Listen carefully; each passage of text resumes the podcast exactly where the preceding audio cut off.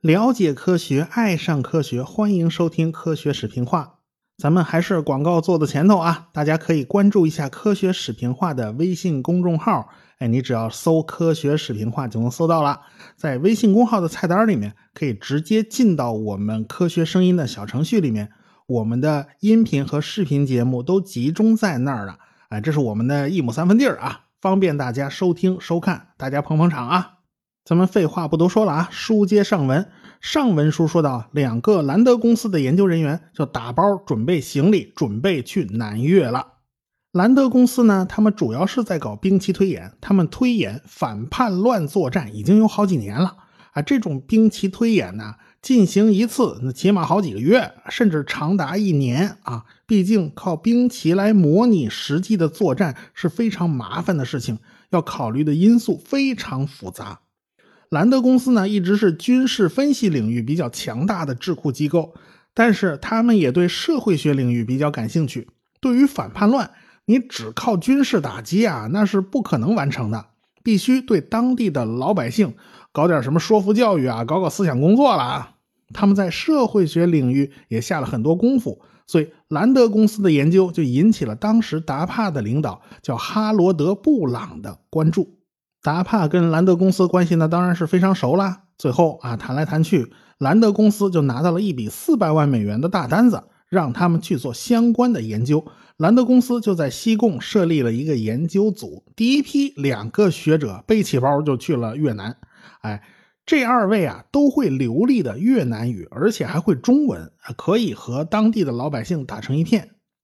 其中一位叫希基，他是耶鲁大学专攻越南文化的教授。唐奈呢，是达特茅斯学院社会学教授，所以这些学者研究的都是文科类的。达帕把这些看作是软科学项目。五角大楼给了他们几个研究方向，主要是回答一系列问题。第一个问题是，越南人有什么特点呢？第二个问题是，是什么导致了某些越南农民就变成了共产主义分子，而另一些越南农民仍然忠于吴廷艳呢？第三个问题是，越南人如何生活、工作、制定战略、自我组织、思考问题。只有搞清了这些问题，五角大楼才能找到一种办法来说服越南的那些农民，让他们明白啊，这个自由民主啊，要比共产主义更优越、更高级、更上档次啊。所以这2个社会学家啊，就扛着行李上路了。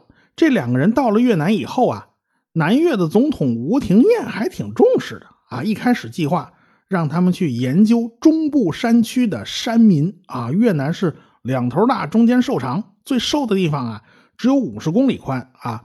为什么搞那么窄呢？就是因为地形嘛，旁边都是山呐，就留下那一小条平地嘛。三朝古都顺化就是在中间这个最细长的地方。最后一个王朝叫阮朝的首都就在顺化，到现在还有皇城保留下来。人皇宫的正殿它也叫太和殿啊，这太和殿跟北京故宫那太和殿它没法比啊，但是人家也是世界文化遗产哦。吴廷艳的父亲在越南的末代王朝阮朝当过官啊，还是管太监的。他本人呢，也当过末代王朝的知县、知府、巡抚，后来官啊一直到吏部尚书啊，这都是1933年的事了。听这官职名称怎么那么穿越呢？这是北纬17度线就从顺化的北边穿过，这就是南北的分界线，也是北方向南渗透比较集中的地方。本来希基和唐奈是要去北边研究山民啊，就是到这地方来研究，但是临时得到通知啊，北边的研究那是 CIA 中央情报局给包干了啊，你们不要插手，也就不劳烦这2位了。所以他俩呢又没地儿去了。当时美国的各个国内机构啊，也都在插手越南的事情。于是呢，吴廷艳就给他们划了另外一个地方，就是请他们去研究一下西贡周边的战略村啊，这个战略村也叫清乡计划。我们中国人一听这词儿啊，就觉得这词儿怎么这么耳熟啊？对，没错，这招很多殖民者都用过，包括当年日本侵略东北的时候，他们也用过。日本人管这招叫集团部落，说白了就是把农村的人口都集中到一个大的村子里边啊，周围深沟高垒，集团部落的土墙啊那是很高大的，起码有4-5米，上面还有带刺儿的铁丝网啊。这没钱不能弄铁丝网，那也得用荆棘啊，弄玻璃碴子，反正是各种刺儿。老百姓管这种集团部落叫人圈。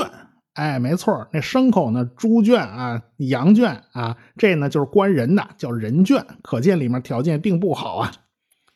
这种措施啊，就会造成大量村庄被抛弃。你想嘛，人都集中到一大村子里头去了，那小村子不就被扔了吗？所有被放弃的村子，一切都要毁掉，房子烧掉，水井填掉，农田全部荒废，反正啊，就是弄到没法被游击队利用啊，这全都得毁。所以当时就弄得老百姓怨声载道啊，有谁愿意放弃自己的家住到集团部落那人圈里边去呢？但是日本人执行起来是非常严格的，而且执行到非常残酷。这种集团部落出入都是有严格控制的，严禁携带大量的粮食出入啊！你要出去种地，你最多带着今天的饭、今天的口粮，你能带多少东西出去，那都是有限额的。就怕你怎么着啊？你分了一半粮食给抗联的战士吃，那不行。这一招非常管用，逼得东北抗联那么顽强的战士最后是走投无路。最关键的就是断了粮食来源和兵源补充，逼得杨靖宇啊、赵尚志啊等等一大批的英雄人物壮烈牺牲。因为这招他就隔绝了抗联和普通老百姓。军民的鱼水关系，那是游击战争最强大的保障。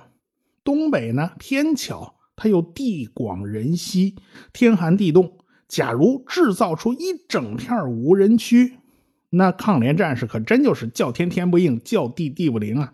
因为没了粮食补给啊，没了群众的后勤支援呢，一切都成了无源之水了啊！哪怕你在山头上点个火取暖，都会被日本人发现的。你有个火光肯定就是抗联，不可能是普通老百姓，普通老百姓都被关在人圈里去了。杨靖宇最后孤身一人，就是靠吃树皮草根，吃棉袄里的棉花勉强撑着，那东西根本就不是食物啊，而且还要跟敌人在深山老林里边周旋，让人不得不佩服他的勇气与胆略。即便是日本人呢，那都佩服得不得了，这都是英雄啊。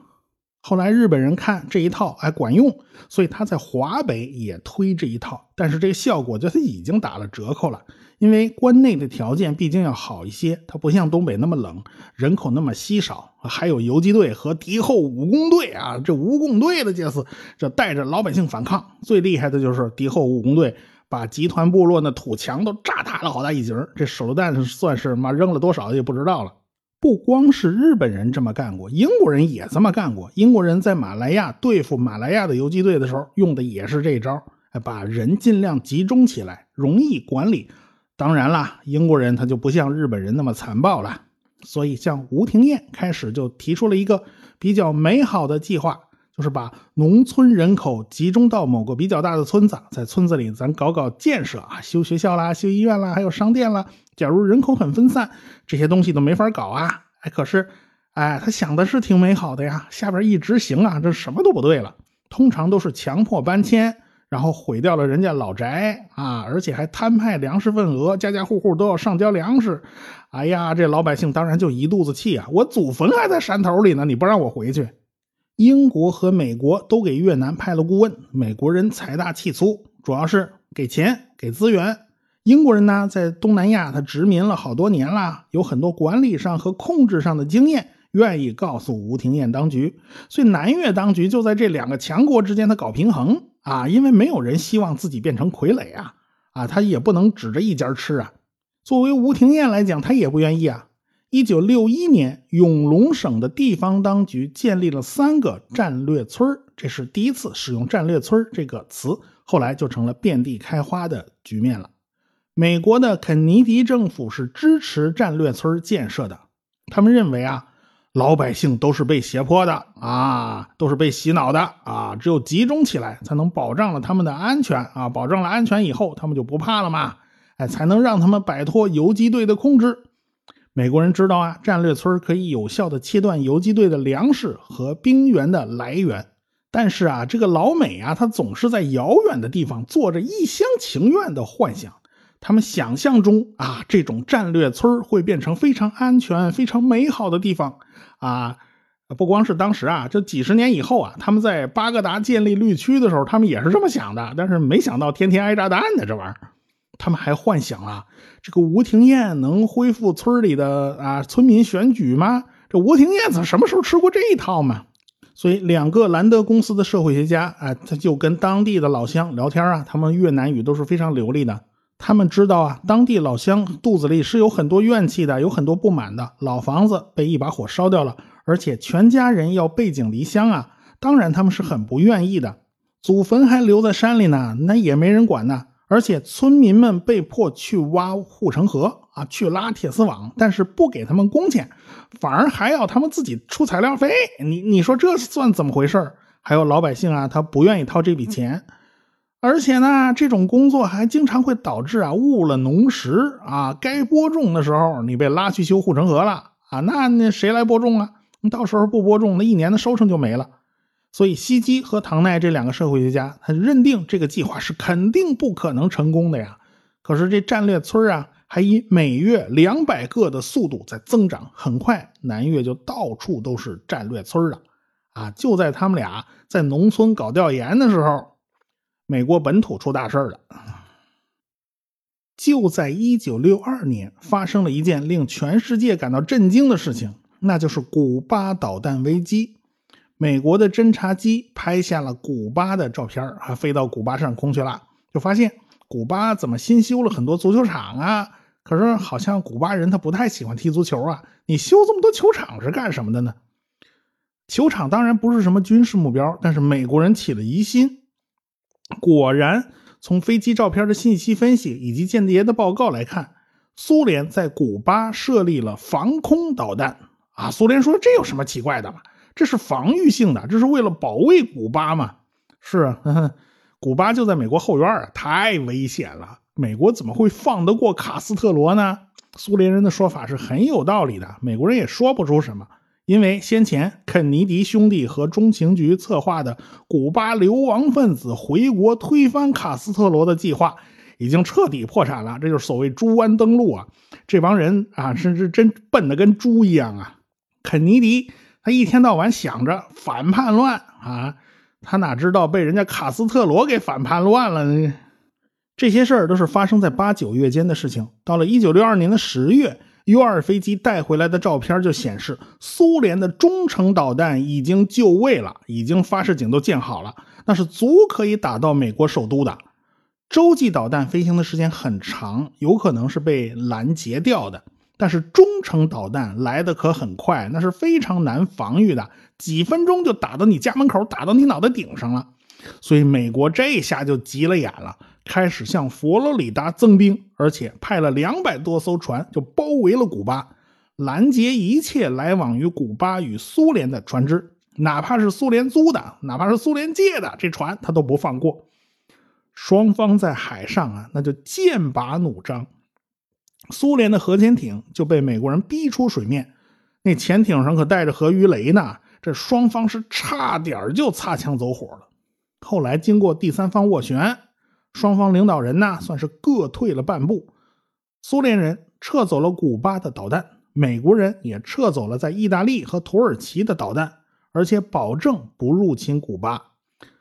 谁先撤呢？这苏联先撤呀，还得联合国核查呀，啊，美国人过几个月再撤呀，所以苏联是当众被打脸呐、啊。美国人撤走导弹的时候，媒体都没报道，大家都不知道。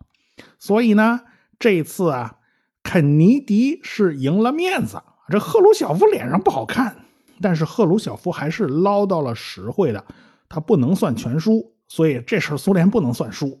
为了解决双方的沟通问题啊，美苏就建立了热线电话，咱有啥话咱直接说吧，两边直接通话吧，省得两边传消息还得通过第三方，还得通过教皇出来溜达一圈啊，这多不好啊。这个美国人就发现了，要想动用核武器的话，那手续太繁琐了，因此美国就开始建立核手提箱制度，有个人专门负责拎着那控制核武器的手提箱啊，寸步不离总统身边啊，这是国家的最大的权柄啊。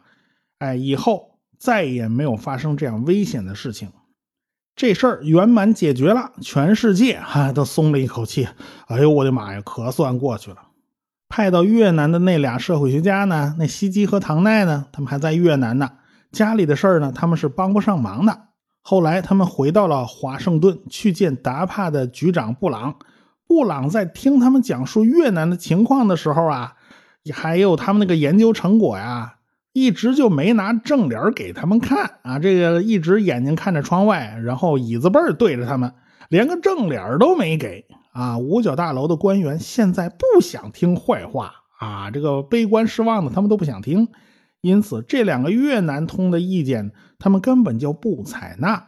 后来兰德公司学乖了，又派了其他人去越南，拿回来的报告当然就很好很好，一切都很好啊，美国人2-3年就能搞定哦，于是就皆大欢喜啦，掏钱的和收钱的都很开心啊，这软科学真是软科学，真是随便可以捏的嘛。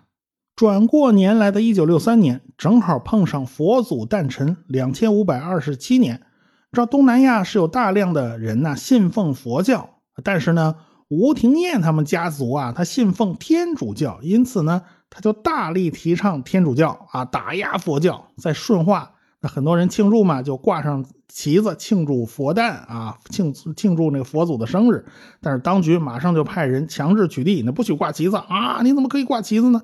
但是到了基督教啊、天主教的节日啊，那旗子挂的哪哪都是，而且允许挂梵蒂冈的旗子庆祝。哎呀，你这不对称嘛，你这怎么不公平嘛？一来二去，这个矛盾呢越来越激化。吴廷琰政府呢就处处打压佛教，什么资源分配啦，也向天主教徒倾斜，然后还有查抄了很多佛教啊，这个矛盾很快就越闹越尖锐。当时越南 70%到90% 以上的人口是佛教徒，你想想他得罪了多少人。当时在南越的外国媒体记者那是非常多的，纽约时报的记者甚至在前一天就得到了消息啊，说是要出大事。果然第二天，一名年老的僧人缓缓走到大街的中央，盘腿坐定，旁边的人往他身上劈头泼了一桶汽油，之后就点了火。就这位老和尚释广德，就在大庭广众之下，就在大马路中间，那一动不动，他就自焚而死，足烧了10分钟，然后这个人是真是一动不动，这老和尚真是挺得住。然后直到人就彻底烧死了，骨头烧化了，然后那个骨头架子再咔嚓往旁边一歪。当时警察也想冲上去救他，就没人想他烧死，但是有一大群和尚围成一圈，就死活不让警察进去啊，就得等着他烧光。所以释广德当时自焚的照片就被美联社记者、纽约时报的记者他们就传遍了全世界。很快没多久，又有6个佛教徒在街头自焚身亡。这个吴廷琰家族的人顿感压力山大呀，这压力就来自白宫啊。肯尼迪要求吴廷琰跟佛教徒和解，但吴廷琰就是不干，而且呢他还在8月份宣布进入军事管制。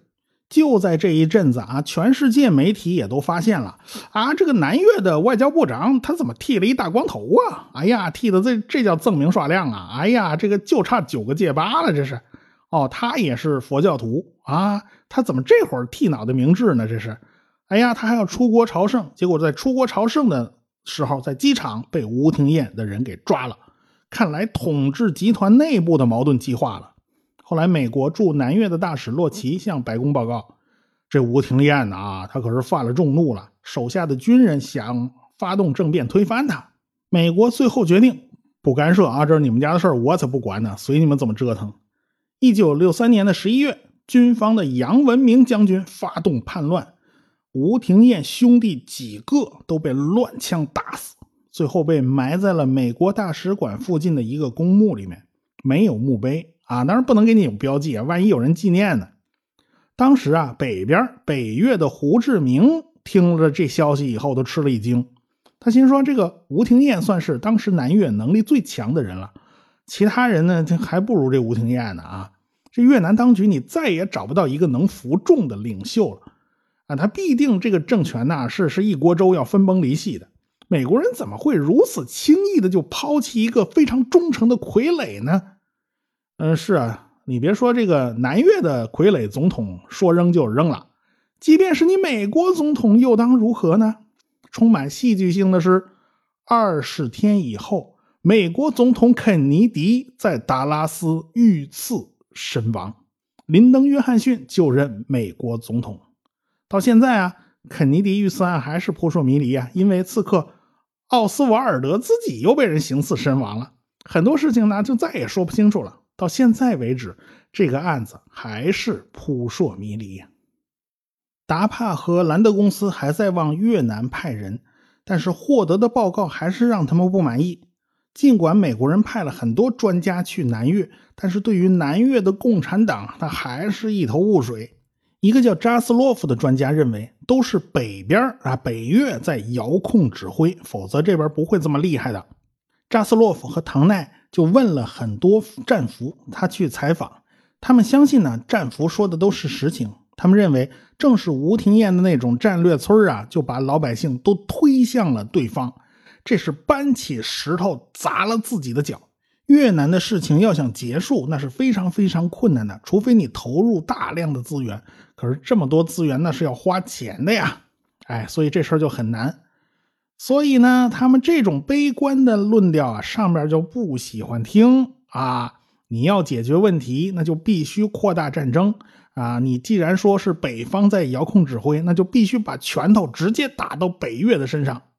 所以林登·约翰逊他继位了不久，他就改变了过去对越南的政策。过去啊，是尽量不直接介入越南的战争，要么给顾问，要么给钱给武器。现在这位林登·约翰逊总统要借口东京湾事件，要在越南大打出手啊！好用的傀儡死了啊，后来的几个都不好用，那没办法呀，只有后台老板的亲自动手啊，亲自上场了呀。所以这件事儿就成了越南战争的分水岭，战争呢也就从特种战争升级为了局部战争。美国人的策略就是南打北炸，直接出兵越南，但是地面部队它不能过17度线啊，这不行啊，这玩意儿是不能招惹中国呀。对于北边呢，我人不能过去，我飞机可以过去，我可以采用轰炸的办法。于是中国和苏联的防空部队就进入了越南，帮助越南人进行防空作战。不管下了多少力气，这越南的仗啊，他就越打越多，他怎么他都打不完，因为这个战争他已经升级了。所以这时候美国人也没有办法，就陷进去了。所以呢，分析专家古尔的报告就成了国防部里比较热门的东西。不仅仅是国防部长麦克纳马拉喜欢他的报告，就连约翰逊总统也经常是引用他的报告，说不定兜里还揣着一份啊。他的报告非常乐观，他总是说这个越共啊士气低落呀，很快就要完蛋了。等到国会开始对达帕的项目进行审核的时候，就发现这个古尔的很多战俘采访记录，他是造过假的，他是删改过的。他整个就一大忽悠啊！这个达帕的制度的确是非常灵活高效，而且给了极大的主动权，但是这也带来了很多弊病啊！就整个预算就成了唐僧肉了啊！既然你允许失败，当然也就吸引了很多大忽悠嘛！你过来折腾的成，折腾不成，我先折腾两下子，反正钱你是花的，花就花出去了啊！而且呢，也花的不知道哪儿去了，所以达帕就开始反思，很多项目就停下来整顿。这家伙呢是兰德公司找来的。兰德公司有没有什么问题呢？后来审了一下，发现好像兰德公司没什么问题，但是他们马上果断就跟这个古尔这个大忽悠做切割。不仅仅是古尔，我们前文所说的这个哥德尔，就是整个灵活反应项目的开创者，他也就是在这个时间段被国会和 FBI 调查的。果然你有很多账目是说不清楚的嘛，你这个钱怎么花的？后来检察官递上了150多份证据，最后这个哥德尔被判了5年。他呢此后就再也不可能介入此类事务了，所以他也就离开了公众的视野，就不知道他后来怎么样了。随着越南战争的升级，美国的军费就开始节节攀升，这国防部兜里也没有多少钱了，就是有钱也得往士兵身上花，得往战场上花。你说达帕这种机构还能有多少钱？所以他就得现在的收缩一下，做点小的东西啊，这些软科学的东西咱就别再碰了啊。以前那糊弄人的那套啊全收起来吧。